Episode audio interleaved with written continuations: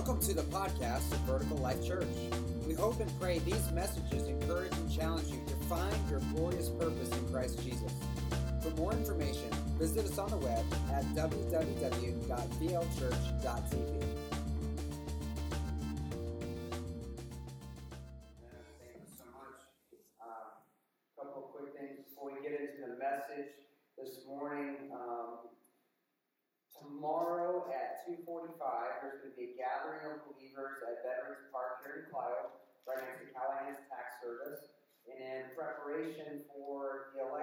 Tuesday, Christians are going to meet to pray and walk the streets of Clio, walk the sidewalks downtown, to pray over our city, just uh, calling on God for unity and to show a, a display of unity amongst the uh, body of Christ in our city. Um, and so that uh, if and when the election happens, if people get upset about the results, there's not pandemonium in the streets. So we can unleash some angels over our, our region ahead of time. And uh, I just think it's awesome anytime we can get together as a church corporately with other believers in our area to call on God to, to move and to work and bring unity. I think it's important. So tomorrow, and you should see the announcement in the worship guide. All the details are there. They're having a, a sign making party tomorrow, or actually this afternoon at around 2.30 at Community Church of God. If you're able to come or interested, um, either today or tomorrow, it'd be great to see you out there. I'll be there beginning to help with opening of prayer. And um, I know that'll be a special moment in our city. Um, also, uh, if I could have the Sovas, Tim and Colleen, and Scott and Michelle, please stand. Church, I want to introduce to you your new family. They just completed their membership class. welcome them to church. Awesome. You guys. Thank you so much. So excited to see people feel that call. You know, I want to make this our home and, and to do it permanently. And, and so we're so thankful for that. If you weren't able to attend our membership class and you feel like God is leading you to to make that commitment. We'll be having classes in the new year. Definitely want to encourage you to sign up for that. It'd be really exciting. Let's pray. Lord God, I just ask you right now to come and fill this place. God, your presence is everything. It's absolutely everything. And so often we're disconnected, disjointed. We bring our problems into this place. The enemy is able to put up so many walls of dis- distraction, discouragement, or we can barely focus. Like Dave was praying just a little bit ago, God, come in and draw us in. Draw us, God. Bring us into the story. Bring us into the, the depth of the great romance, God. Kindle our hearts again today. God, we come to meet with you. Jesus, we know you're alive and we know you reign on high.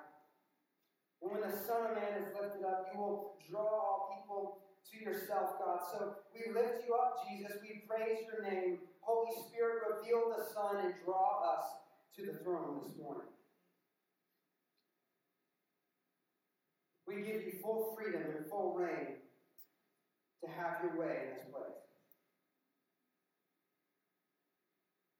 Speak, Lord. We long to hear your voice.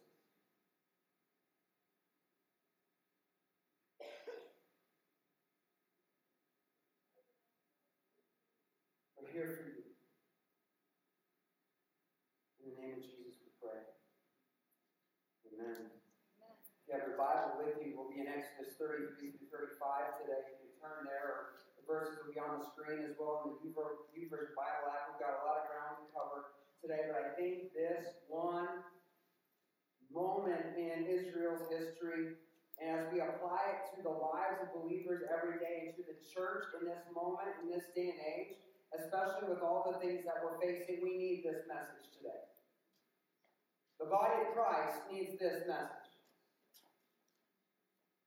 We've been in this journey in the book of Exodus. We're still at Sinai. We, we've been on the mountain with God. God's presence has come down. And while His presence is on the mountain, Israel decides, a portion of them anyway, decide, eh, that, that glory is not really what we had in mind. We want something else. They go to make a golden calf while God is giving Moses all the instructions for the tabernacle, revealing really what he was going to do with and in and through the nation of Israel, and revealing Jesus and the Messiah that would come. We've been looking at all the different instructions going on in the tabernacle, just the amazing truth and revelation that is in the, the high priest office and in the construction of this tabernacle.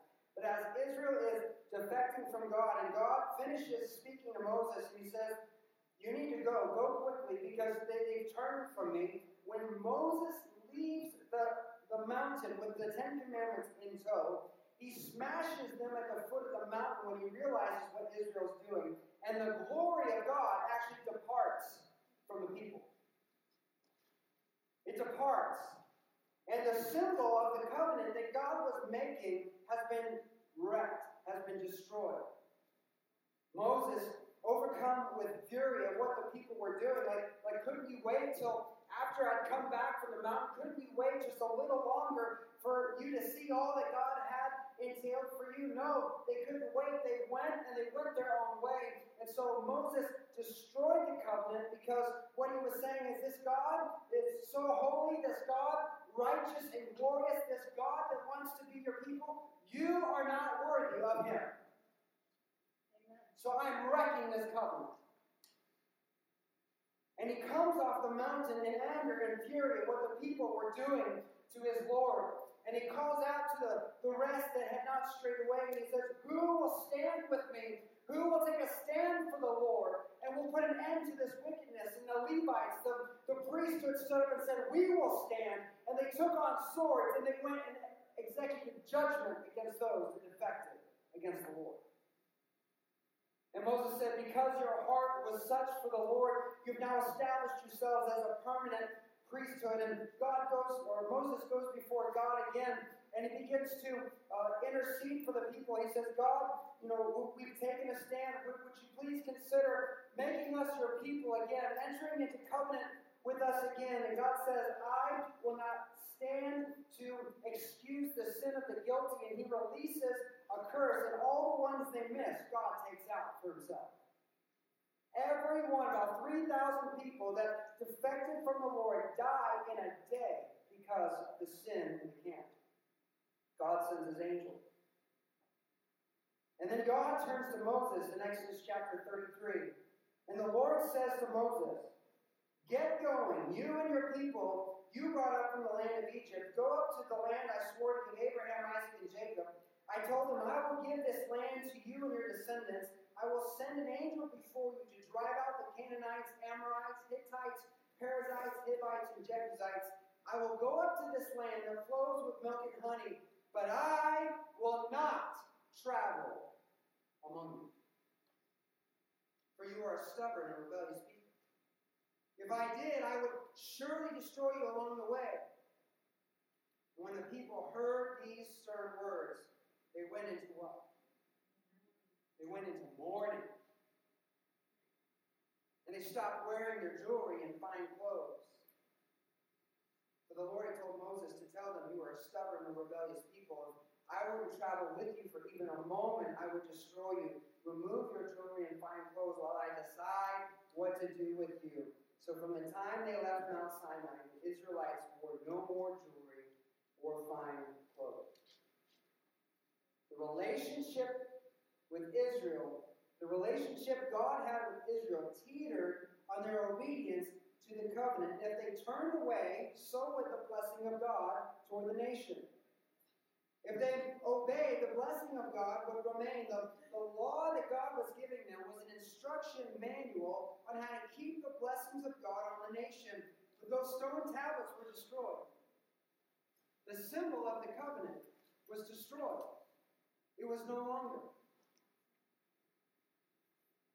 And God now tells Israel, if I go with you, you'll just betray me again. You'll turn from me again.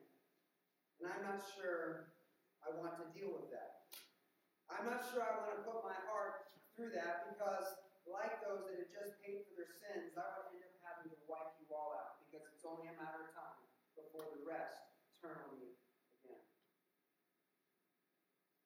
You see, the blessing of God is attached to the covenant. I mean, think about this. The people who didn't turn away, they didn't go worship false gods, they're now in a pretty dire predicament. They're, they're now before the Lord, and God is saying to them, you know, that they were thankful God was on their side. They were thankful God brought them through the Red Sea. But now they're facing the possibility of God forsaking them and not being there for them. You put yourself in their place.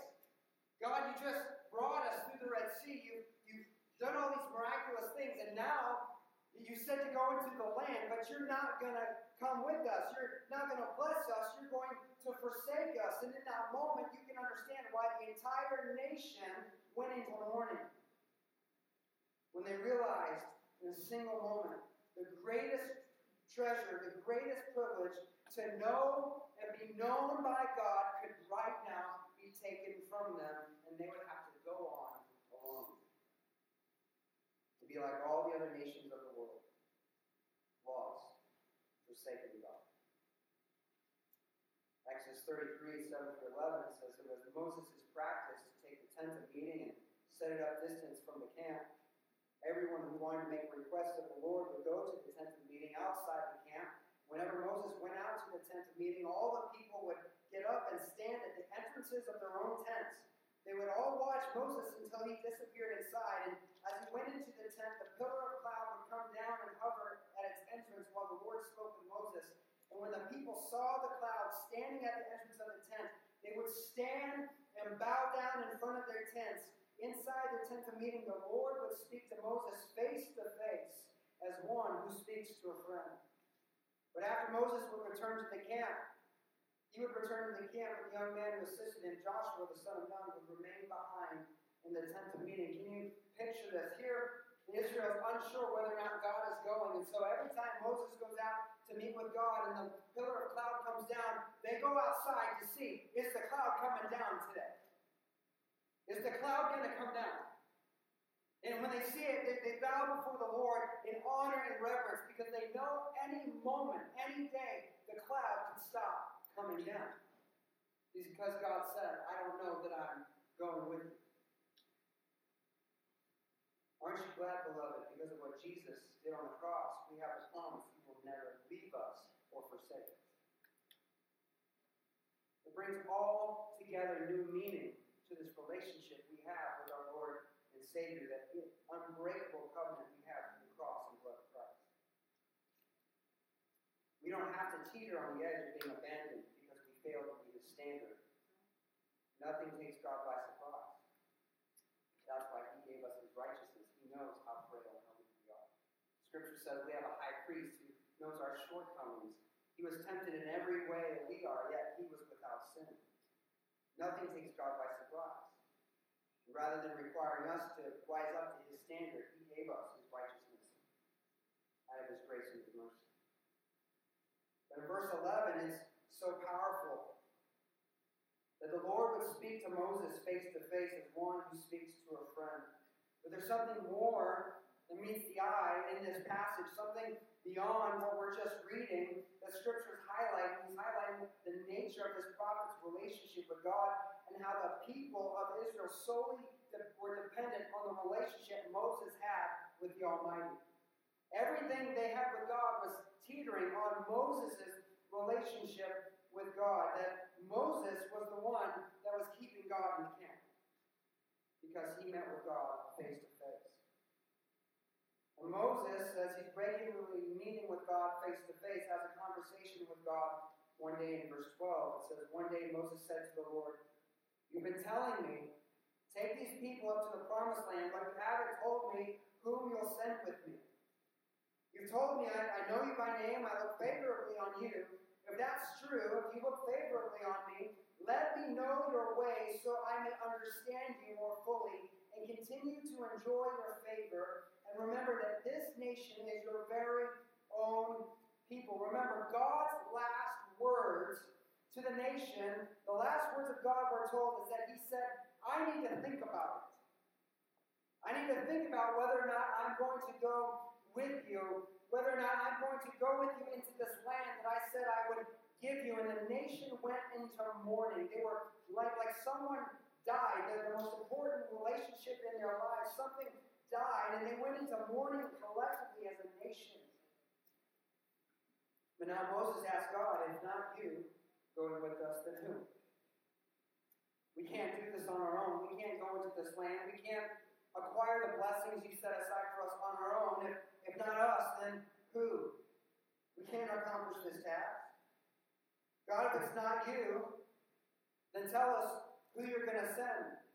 But if it is you, let me know your ways so that I can continue to enjoy your favor. Let me know your heart. Let me know your ways beyond what I can see, beyond what I understand even now. Let me know you more deeply, more fully, God, so that I can enjoy your favor. You see, it's not enough just to simply know about God. Moses is saying, God, it's simply not enough just to know about you. I want to know. I want to understand. I want to be connected to your heart. I want you connected to my heart. I want more than just a religion, more than just an intellectual assent or understanding. God, I want something real, something tangible. And as he's crying and pouring his heart out to God, God replies. In verse 14, it says, The Lord replied, I will personally go with you, and I will give you rest. Everything will be fine for you. Can you imagine the relief in Moses' heart? I will personally go with you. Everything will be okay for you, and I will give you rest. Don't worry, my friend. I have your back. I'm supporting you. I am for you. And Moses is hearing these words, but he's still not quite sure that God, if, if what you're saying is true. So he asked for another confirmation. In, in verse 15, it says, Moses said, If you don't personally go with us, don't make us leave this place. Like, God, I, I heard you, I heard what you said, but I really don't believe it yet. So, so if you're really not going, don't, don't make us leave this place because how will anyone know that you look favorably on me, on me and your people if you don't go with us? For your presence among us sets your people and me apart from all other people on the earth. No matter what we enjoy in this life, the only thing that matters is your presence, God. It's your presence. So, this land that you're promising, this rich and abundant land, you can keep it if it doesn't come with your presence. If you're not going, we don't want to go. How will anyone know we are your people if you don't go with us, God? If you don't show up in the camp, if you don't demonstrate your glory among your people, God, if you're not going, we don't want to go. And I believe that today, beloved. This is one of the major reasons why the church, not our church, but the church collectively, has lost its effectiveness in the world. We have substituted an idea for our reality. We've substituted an idea for reality. It's one thing to say, I think God is with me. It's altogether something different to see Him work and move among you. It's one thing to read a Bible story and say, Yeah, I think I believe that's true. It's another thing to believe it beyond a shadow of a doubt and experience its reality. And the church has become content merely talking about his presence and lost the desperation for his presence. We like talking about his presence, but we've lost the desperation for his presence. The psalmist writes, Better is one day in your courts than a thousand days elsewhere. Moses cries out to the Lord, Lord, your presence among us sets us apart. It's what makes us unique among all the people of the world. And it's God's presence among the church of Jesus Christ that will set us apart from every other nonprofit organization and world religion. It's His presence. If He is not with us, then what difference does it make? His presence is everything. We've been praying in our prayer night gatherings this very verse when we gather together. We've been praying this over our new property. We're saying, God, thank you for the land, but honestly, if you're not going, you can keep it. It's your presence that we're after. If that's where you're going to be, that's where we want to be. If that's where you're going, if that's where you're going to take us, then we want to go. If you're not going, we'll stay right here in this school building. We'll stay. Because we want to be where you are. The land is a great gift, but God ultimately you are the gift. The land is just a bonus. The building is not the prize. He is the prize. The building is just a bonus. It's just brick and mortar without the presence of God. Verse 17, the Lord replies to Moses, I will indeed do what you've asked, for I look favorably on you, and I know you by name. Remember, Moses said, God, I want to know you. I want to understand you more deeply than I do now. Remember, Moses was on the mountain in the glory to begin with. Moses saw him at the burning bush. Moses did all those miracles in Egypt. Moses had regular fellowship and communication with God, but he says, God, I don't know you well enough. I don't know your heart enough. There's something in me that's just unsatisfied. I want to know you, God. I want to know that I have your favor. In verse 18, Moses says, God, show me your glory. Show me your glory. That's what I want. Among anything else you can give, show me your glorious presence. Again, with the worship of the golden calf, the presence of God vanished away. Now Moses is asking God to see it again. God, can we get another shot? Can we get another chance? He's crying out to the Lord God, Yahweh, I don't want to think. I believe you're with me. I want to know you're with me. I want to fully believe. I don't want this intellectual faith full of good stories and ideas that sound good at bedtime, God. I don't want to just think you are with me. I want an experiential faith that is going to transform and radically transition my life from what I am now to who you've created me to be. I'm not content without your presence. If I found favor in you, then show me your glory. You know, some believers walking through the room, the worship gathering, they're lit on fire. They come here passionately pursuing the presence of God. But some have acquired an intellectual faith over the years, and you've become content with that. And there's so much more God wants to show you. There's so much more of God's heart He wants to reveal to your life, more of His glory He wants you to experience. In Psalm 34, verse 8, it says, Taste and see that the Lord is good. That's an invitation. Don't just think I am. Come, come experience it. Experience my goodness. Come taste and see that the Lord, the Lord is good. Oh, the what? Oh, the joys for those who take refuge in Him. There is joy that God has prepared for you. He is inviting you in to taste and see that the Lord is good. You can't describe your relationship with God as one filled with joy because you've yet to taste and see the goodness and glory of God. Now, I can learn about any historical figure in a college course, but until I meet that one face to face, I cannot say that I know. I can only say I know about them. And many of us read the Bible like we're reading a history book. We're learning a lot of facts and figures, but our hearts have yet been awakened to the one the stories are about. We've yet to have that physical encounter. Beloved, I don't want to read about God on a scroll. I want to see His glory with my life.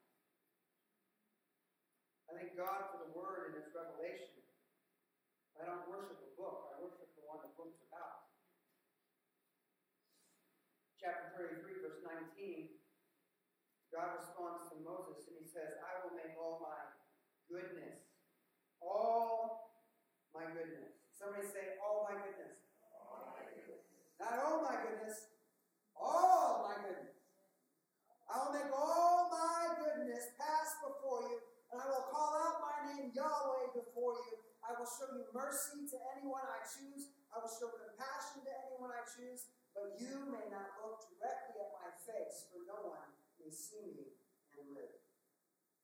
The Lord continued, Look, Stand near me on this rock, and as my glorious presence passes by, I will hide you in the crevice of the rock, I will cover you with my hand until I pass by, and then I will remove my hand and let you see me from behind, but my face will not be seen. So God is getting ready to show up on the mountain again. And remember, he showed up before. His glorious presence, he showed up before, but this time, all his goodness, all his glory is going to be revealed. God says, okay, I'm going to show you. But you cannot look into my face and live. I understand the heart of Moses and the ache in his soul. Just crying out to the Lord God, I want the full picture. I want to know what I don't know. There's an ache in my heart my soul I can't shake. The miracles didn't do it. The plagues didn't do it. The Red Sea crossing didn't do it. The manna didn't do it. Water from the rock didn't do it. The storm and catastrophe on Mount Sinai the first time he came didn't do it. The booming voice and the trumpet sound didn't do it. The only thing that's going to fill this hole in my heart and soothe the ache of my soul is for you to show me your glory. Hold nothing back. And God says, I am going to answer your prayer. I'm going to show you. Just can't look into my face. Isn't it interesting? The Bible says Moses spoke to the Lord face to face. But yet Moses could not look into the face of God. He could still not look into the face of God. God's glory is beyond intense.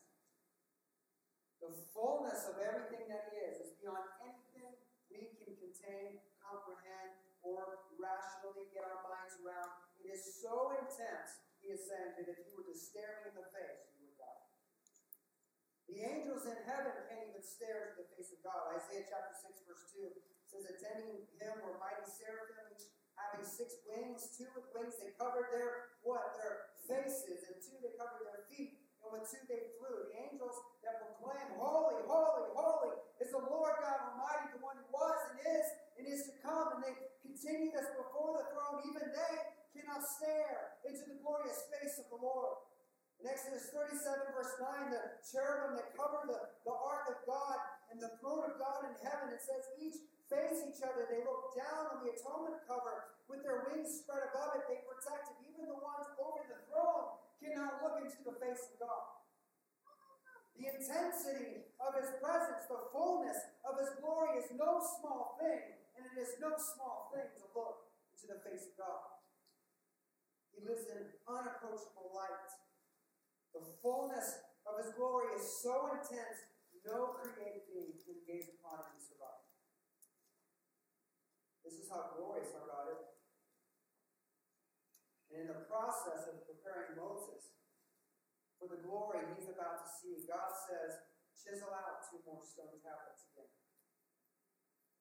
Because he was going to renew his covenant with his people. Why is this significant? It's because the presence is connected to covenant. The presence of God is connected to relationship with God. If you're not in covenant with God, you can't be connected to his presence. And our God is about a second chances. His love is greater than judgment. Mercy triumphs over judgment. And there's one thing that God cannot resist, and that is a broken and repentant heart. Psalm 51, verse 17, David writes this of the Lord. He says, Your sacrifices of blood of bulls and goats is not what you require. He says, The sacrifice you desire is a broken spirit. You will not reject a broken and repentant heart. all the things we could offer God in this world, but one thing He cannot reject is a broken and repentant heart, a heart that is yearning to be right with Him. And Moses was interceding for his people. The people were mourning the loss of His presence. And God says, I will come to you again. I'll show up in Exodus 34, beginning in verse 5, says, The Lord came down in a cloud and stood there with them. He called out his own name, Yahweh. I mean, I wish I was there on the mountain just to hear God declare his own name. What an awesome sight. What an amazing sound. I can't just, just put myself there. Yahweh, the Lord, the God of compassion and mercy. I'm slow to anger and filled with unfailing love and faithfulness. I lavish unfailing love to a thousand generations. I forgive iniquity, rebellion, and sin, but I don't excuse the guilty. I lay the sins of the parents upon their children and grandchildren. The entire family is affected, even children in the third and fourth generations. And Moses immediately threw himself to the ground and worshiped. If you remember the first appearance on Sinai, as Moses sees the glory and the sound of the trumpets, he goes to the altar of sacrifice and begins offering sacrifices. But this time, he can't even get to the altar because he collapses on the ground. Because the fullness of God's glory has appeared. Even just from the rear, he can't contain it and he falls to the ground in worship. Something so overwhelming came over him with the revelation of his presence. He falls down and becomes completely undone. When was the last time so overcome by the reality of his presence? You fell down and became undone. When was the last time? When's the last time you felt so overcome by the presence of God that it just undid you? You couldn't hold it together. Second Chronicles 5.14, the presence of God regularly enter the temple, and it says in verse 14 that when the presence of God filled the temple, the priests could not continue their service because of the cloud, for the glorious presence of the Lord filled the temple. When the glory cloud of God appeared in the temple, the priests stopped what they were doing. They couldn't continue. Why? Because when God shows up, what else is there to do? How can you keep doing same old, same old when God shows up? But how many church services have we done same old, same old? Year after year after year after year. How many gatherings have we had where it's just same old, same old? When are we going to mourn the fact that God's presence is nowhere to be found? Do even think about that? Did, did I encounter God's presence today? Well, if I didn't, oh God, what's wrong? Where's my fasting and prayer and my weeping and my mourning because I'm not connected to the one who makes all the difference in the world? And we have believers who come into the gatherings of worship where God is supposed to be, and they leave completely unchanged because they've not had an encounter with God, and they don't even stop to ask the question, Where was He today? It's not even on the radar. A heart like Moses says, God, if you don't go with me, if you don't meet me, there's no point. For your presence is all that matters. Your presence is life, and that heart is missing from his church. Says, God, I have no agenda, will sit right here until you show up. Because it's it. It's all that matters. I have no expectation. Just the one thing I ask, the one thing I seek is to see and experience your glory. But honestly, in this day, we're too concerned with our schedules the rest of the day to worry about the Lord. To be still and know that He's God. Too overcome with the anxieties of this world to press in until we encounter His presence.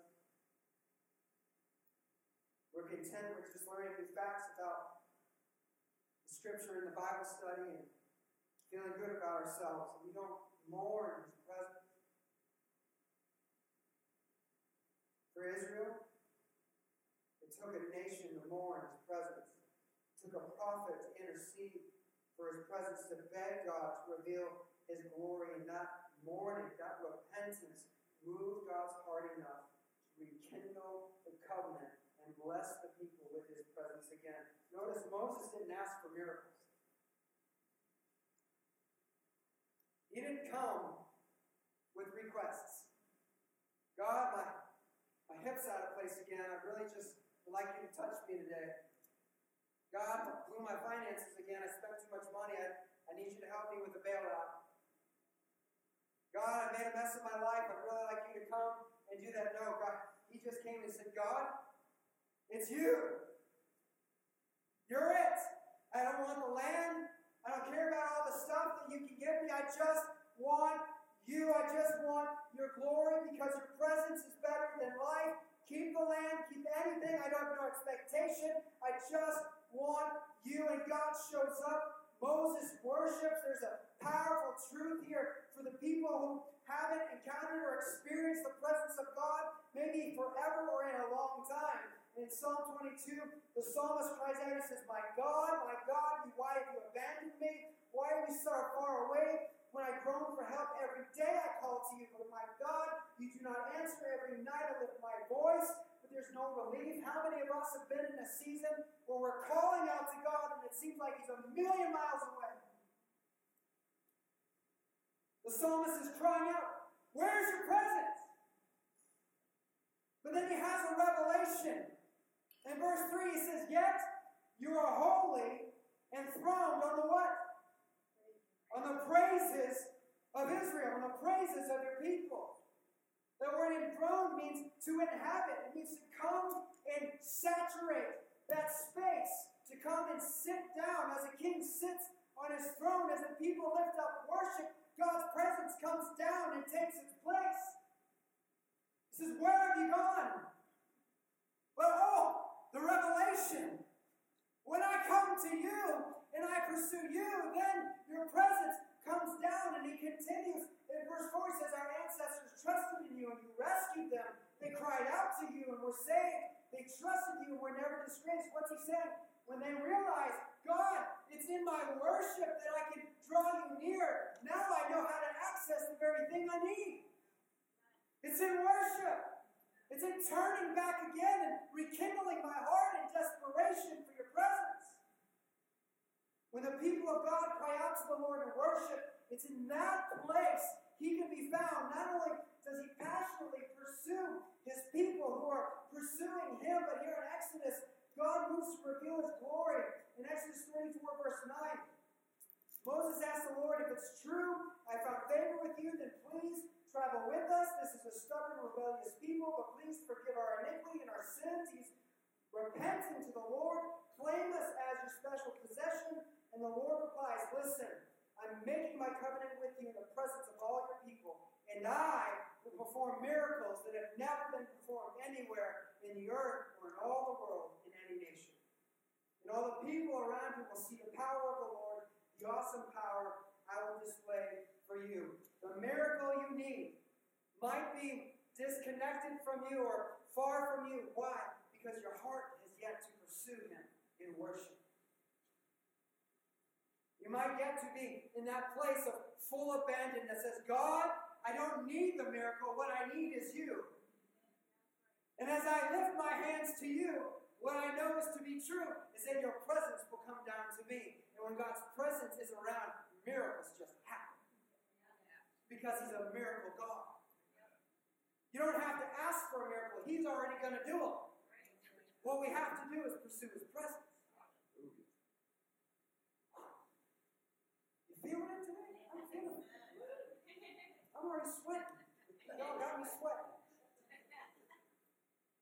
He didn't ask for miracles, he asked for the presence. he didn't ask for wealth or riches or power or anything. He asked simply, God, I just want to be yours. I just want to be yours. I want to be at your feet.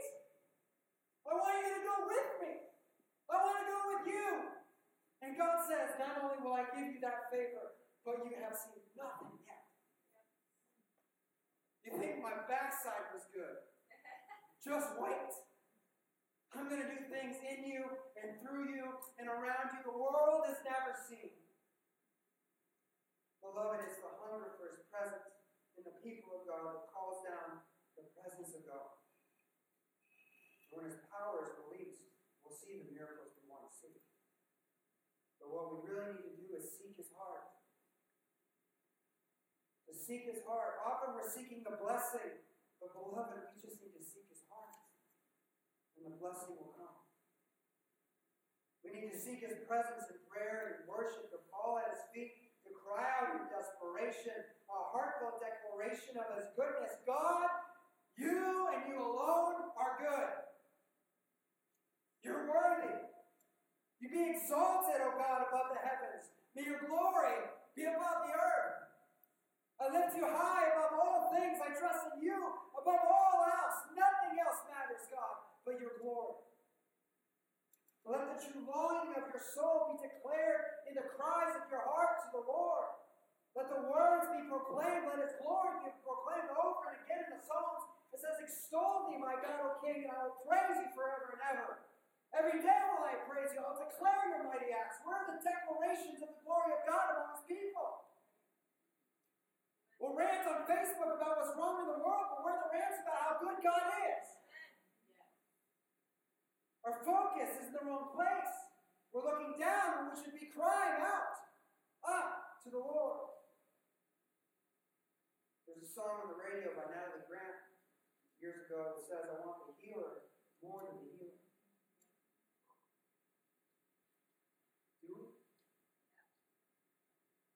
Do we? It's a catchy line, but do we? Do we really believe the things we sing in the songs? God, I trust you above all else, do we? God, I want you more than anything, do we? You're all I want, you're all I need. Is that true?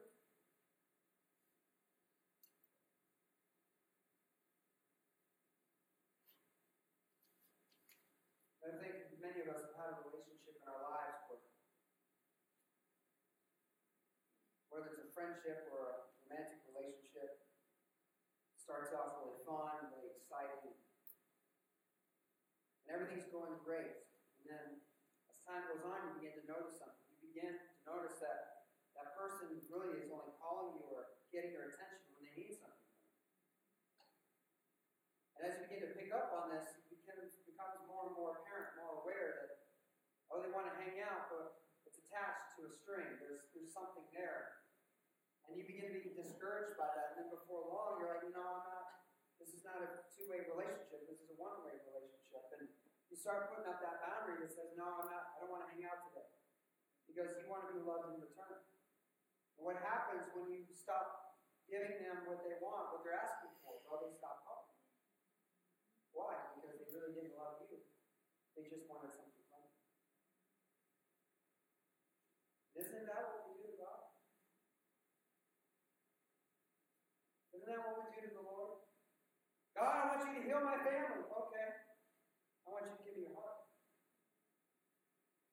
God, I want you to bless my finances. Okay, but I want you to give me your heart.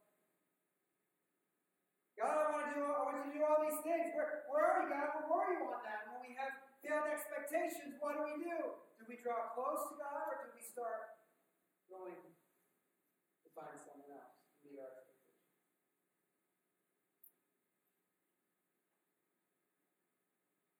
Just after this moment, as God is revealing His glory, He's answering their prayer. He begins to instruct Israel in the terms of the covenant, terms of their relationship, giving them the law and different commands, not to live like the people in the land in whom they're about to enter, but to live as a holy people unto the Lord, to guard and protect their hearts so that they don't stray away.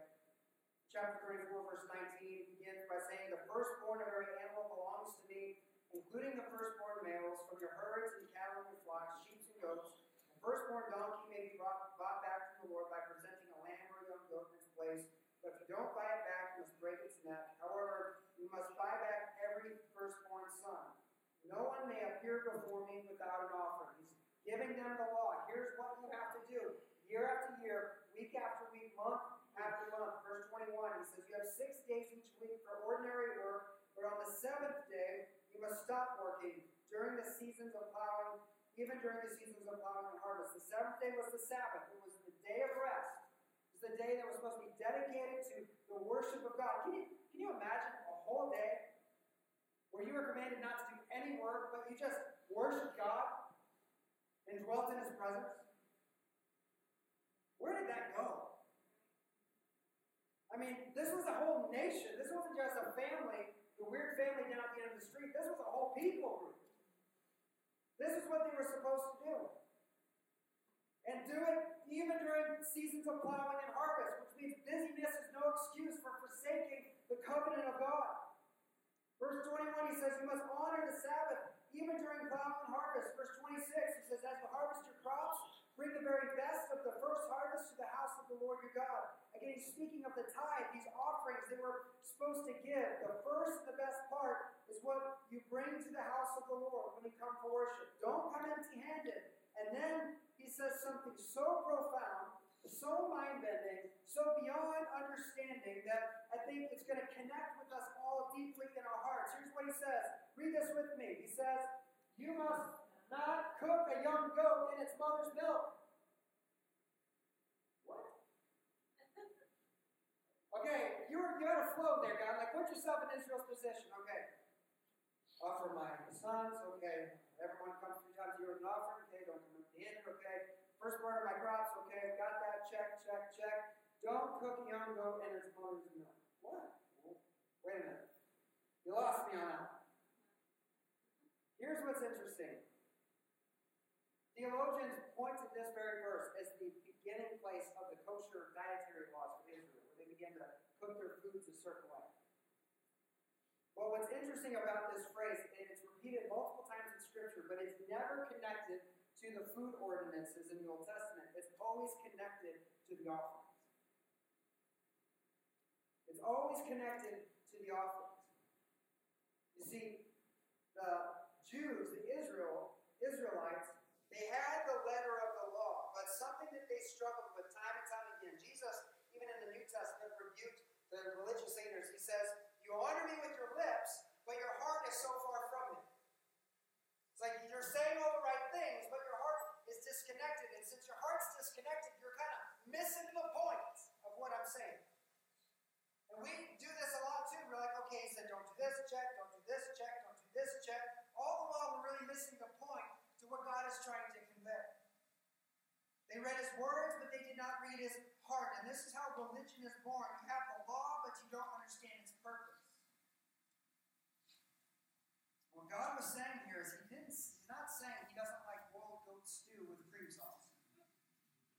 That's not what God's saying. It's probably pretty delicious. I can say so. It sounds good.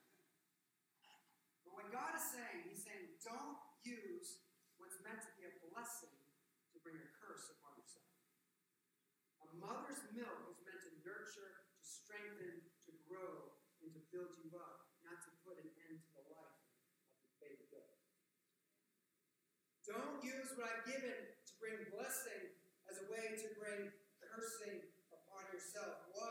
He wanted them to enjoy his presence. Honor me with the first part of your crops.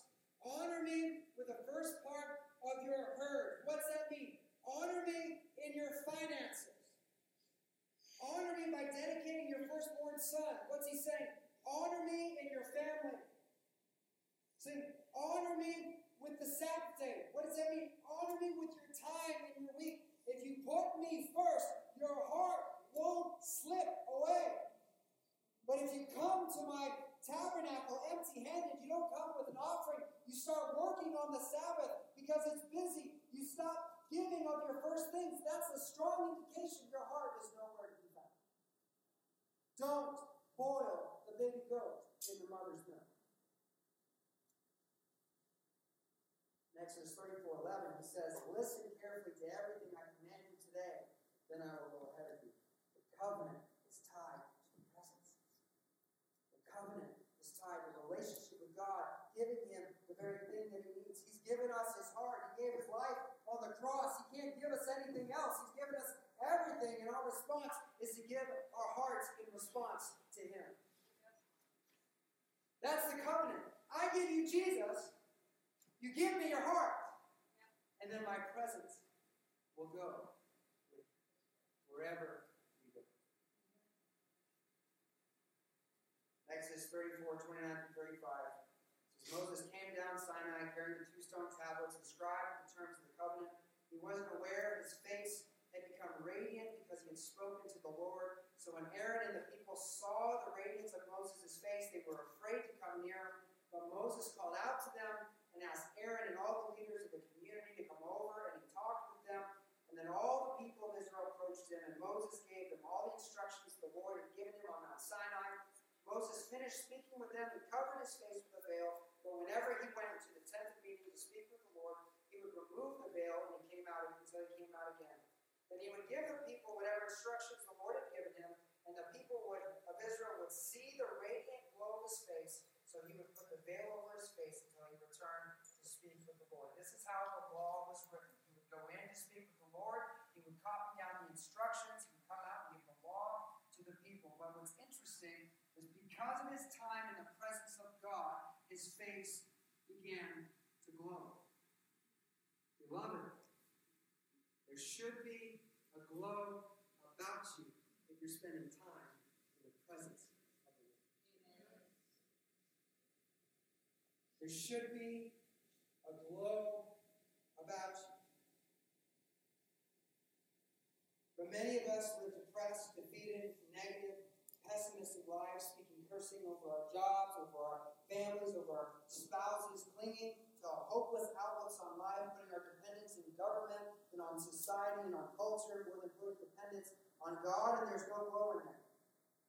Not even a spark. And the evidence is of a lack of time presence.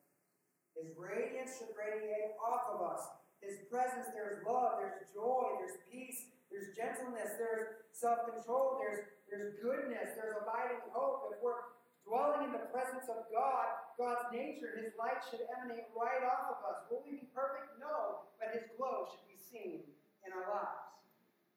There should be a glow about the church. And who else to glow than the ones who have the very presence of God living in them through their faith and trust in Jesus Christ? There should be a glow about us. And you might think, yeah, well, that was back then. God doesn't show up like that anymore. Moses had a special relationship with God. He was a, a friend. He spoke to God face to face. Beloved, do you not know who you are? John 15, 15, Jesus said, I don't call you slaves any longer. A master doesn't confide in his slaves. Now you are my what? You're my. Shout it out. Do you believe it? You're a friend of God. A master calls you a slave when you're indentured to him, but he's not calling you a slave, you're his friend. Why? Since I told you everything the Father has told me. Do you know who you are? 1 Corinthians 2.10, it says, It was to us that God revealed these things by his Spirit. For his Spirit searches out everything and shows us God's deep secrets. A friend of God is one who God is able to tell his secrets to. God can tell Moses his secrets, and God wants to tell them to you. The resurrection of Jesus changed everything, including even the day we set aside for worship. The Sabbath day was the day of rest, a day for resting from the toil and trouble, enjoying the presence of the Lord. No work was to be done. The curse of working and the sweat of the brow was lifted for 24 hours. This was an ongoing obligation. And the moment Jesus rose from the dead, these die-hard Jews that praised God on Saturday began to worship on Sunday. There was a shift in understanding. And the rest that God wanted to give Israel, they never got to experience because of how often they turned away from God and forsook the covenant. They didn't even get to settle the entire promised land God had given them because they didn't walk in obedience. In Exodus 31 13, it says, Tell the people of Israel, be careful to keep my Sabbath day for it's a sign of the covenant between me and you from generation to generation.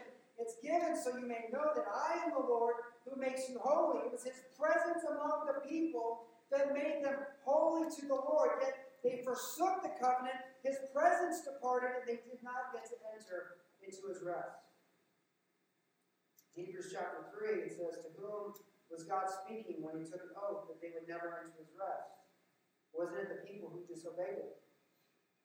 That because of their unbelief, they were not able to enter into his rest. God has rest prepared for his people, but it's our unbelief, it's our disconnected hearts that keep us from entering into that rest. I know we're going long, but I want to drive this in today because there's something God has prepared for us as His people.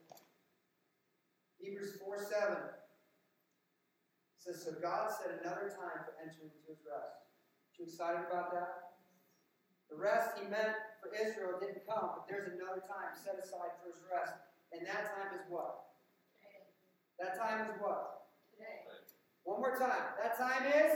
Today. Today is the day of rest. Why? Because today is the day of salvation.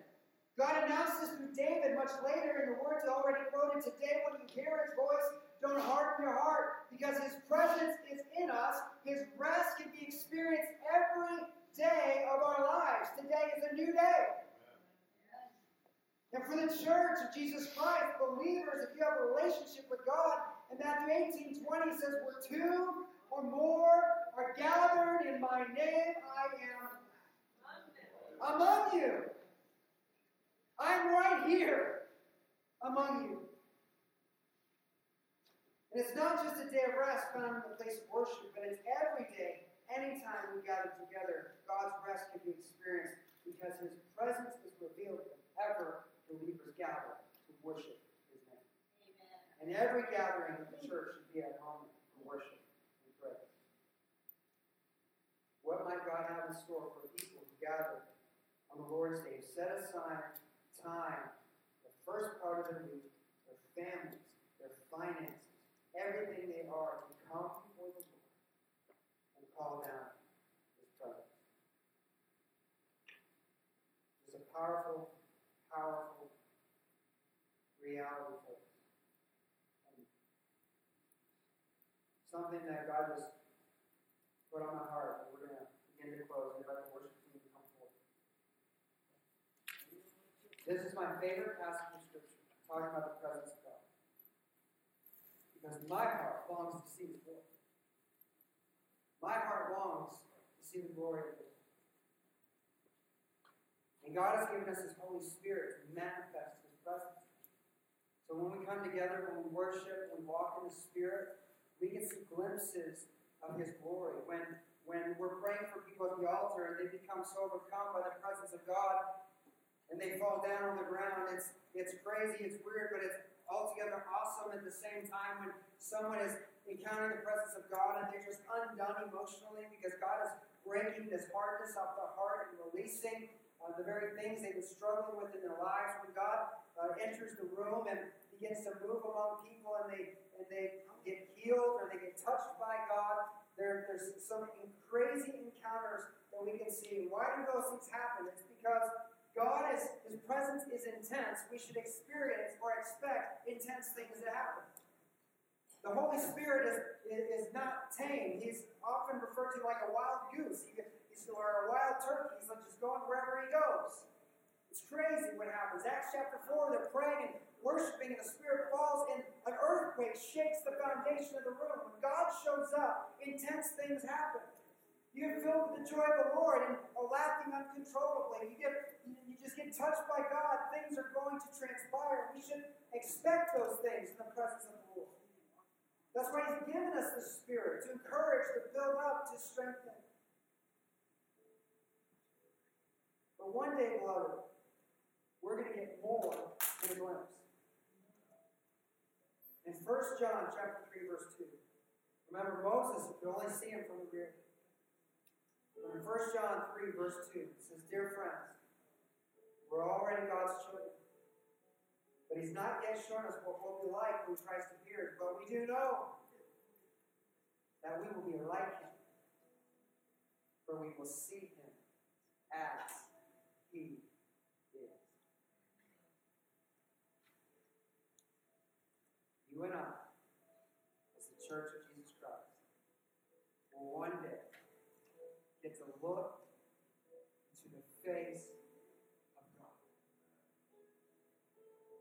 fullness of His presence, the magnitude of His glory, the fullness of His love, the fullness of His joy, the fullness of His peace.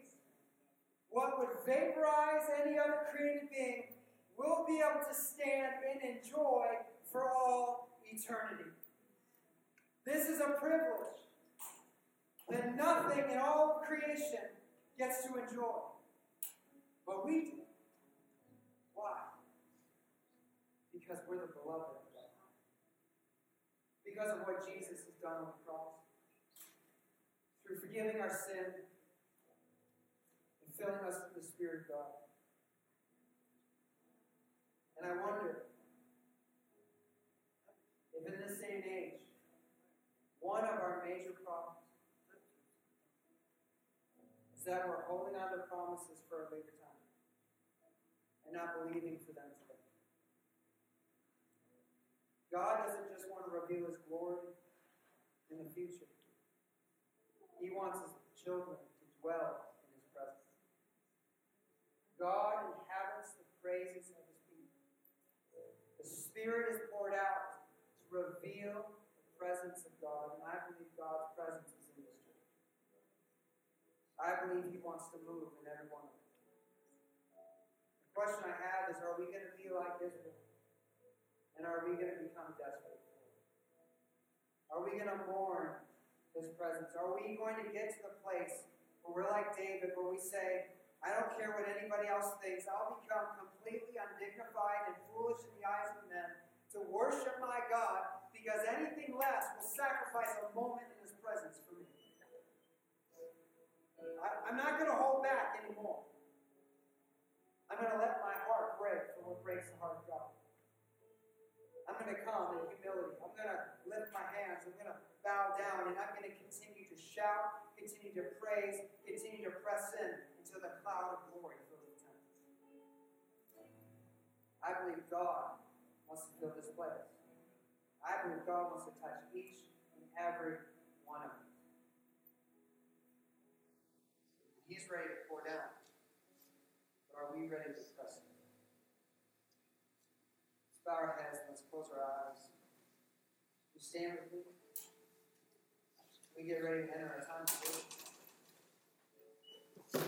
Today, the response time is a call to worship. A call to give God what He desires. It's your heart. I have a vision of one day when we get to this time that this front area of carpet would be filled with people bowing before the Lord, weeping and crying out to God because He's so good.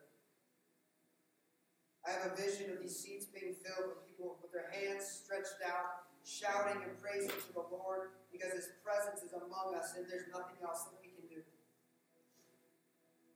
That the glory of God descends upon us and His peace so fills the room that we're just awestruck and silent, unable to move because of His presence. That there's no longer any fear of what people may think, that those who are afraid to raise their hands would lift their hands, those that are afraid to pray out loud would, would pray out loud, those that are afraid to move out of their seats and, and, and become mobile would, would get out of their seat, that all the stuff that, that religion and the enemy and, and fear has crippled the church with, that our church would come alive, and that we'd be like David, the heart of David. God, I'll become as undignified as I need to be, if it means encountering your presence.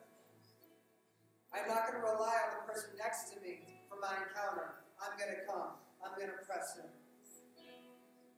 God, I don't know you enough.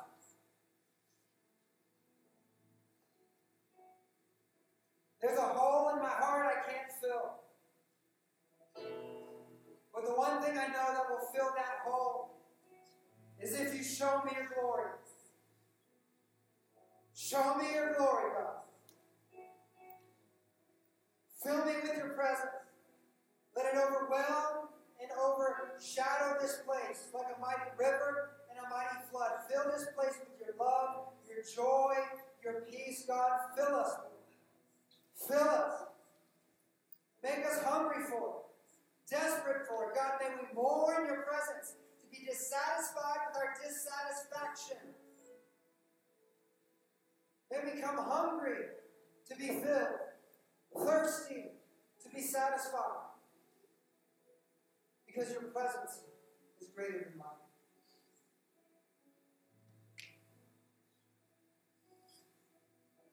Moments, our time together, I just encourage you to seek the Lord. If you want to come down and kneel, come and pray. If you want to come forward and raise your hands, come and do that.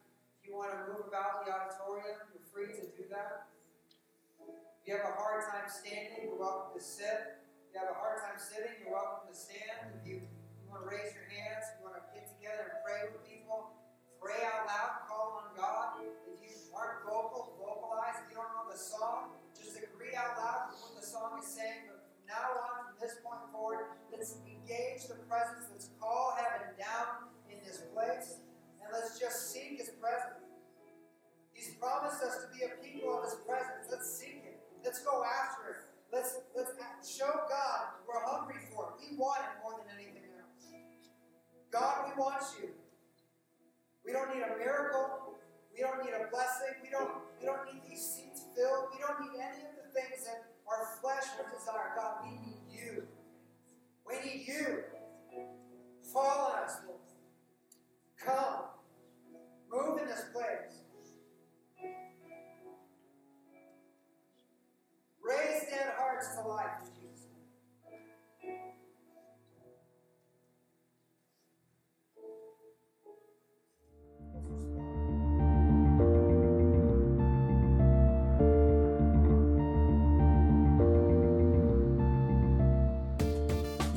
us at Vertical Life Church, we want to say thank you for listening. If this ministry has blessed you in any way, please consider making a tax-deductible donation to www.blchurch.tv forward slash give. Thank you, and God bless.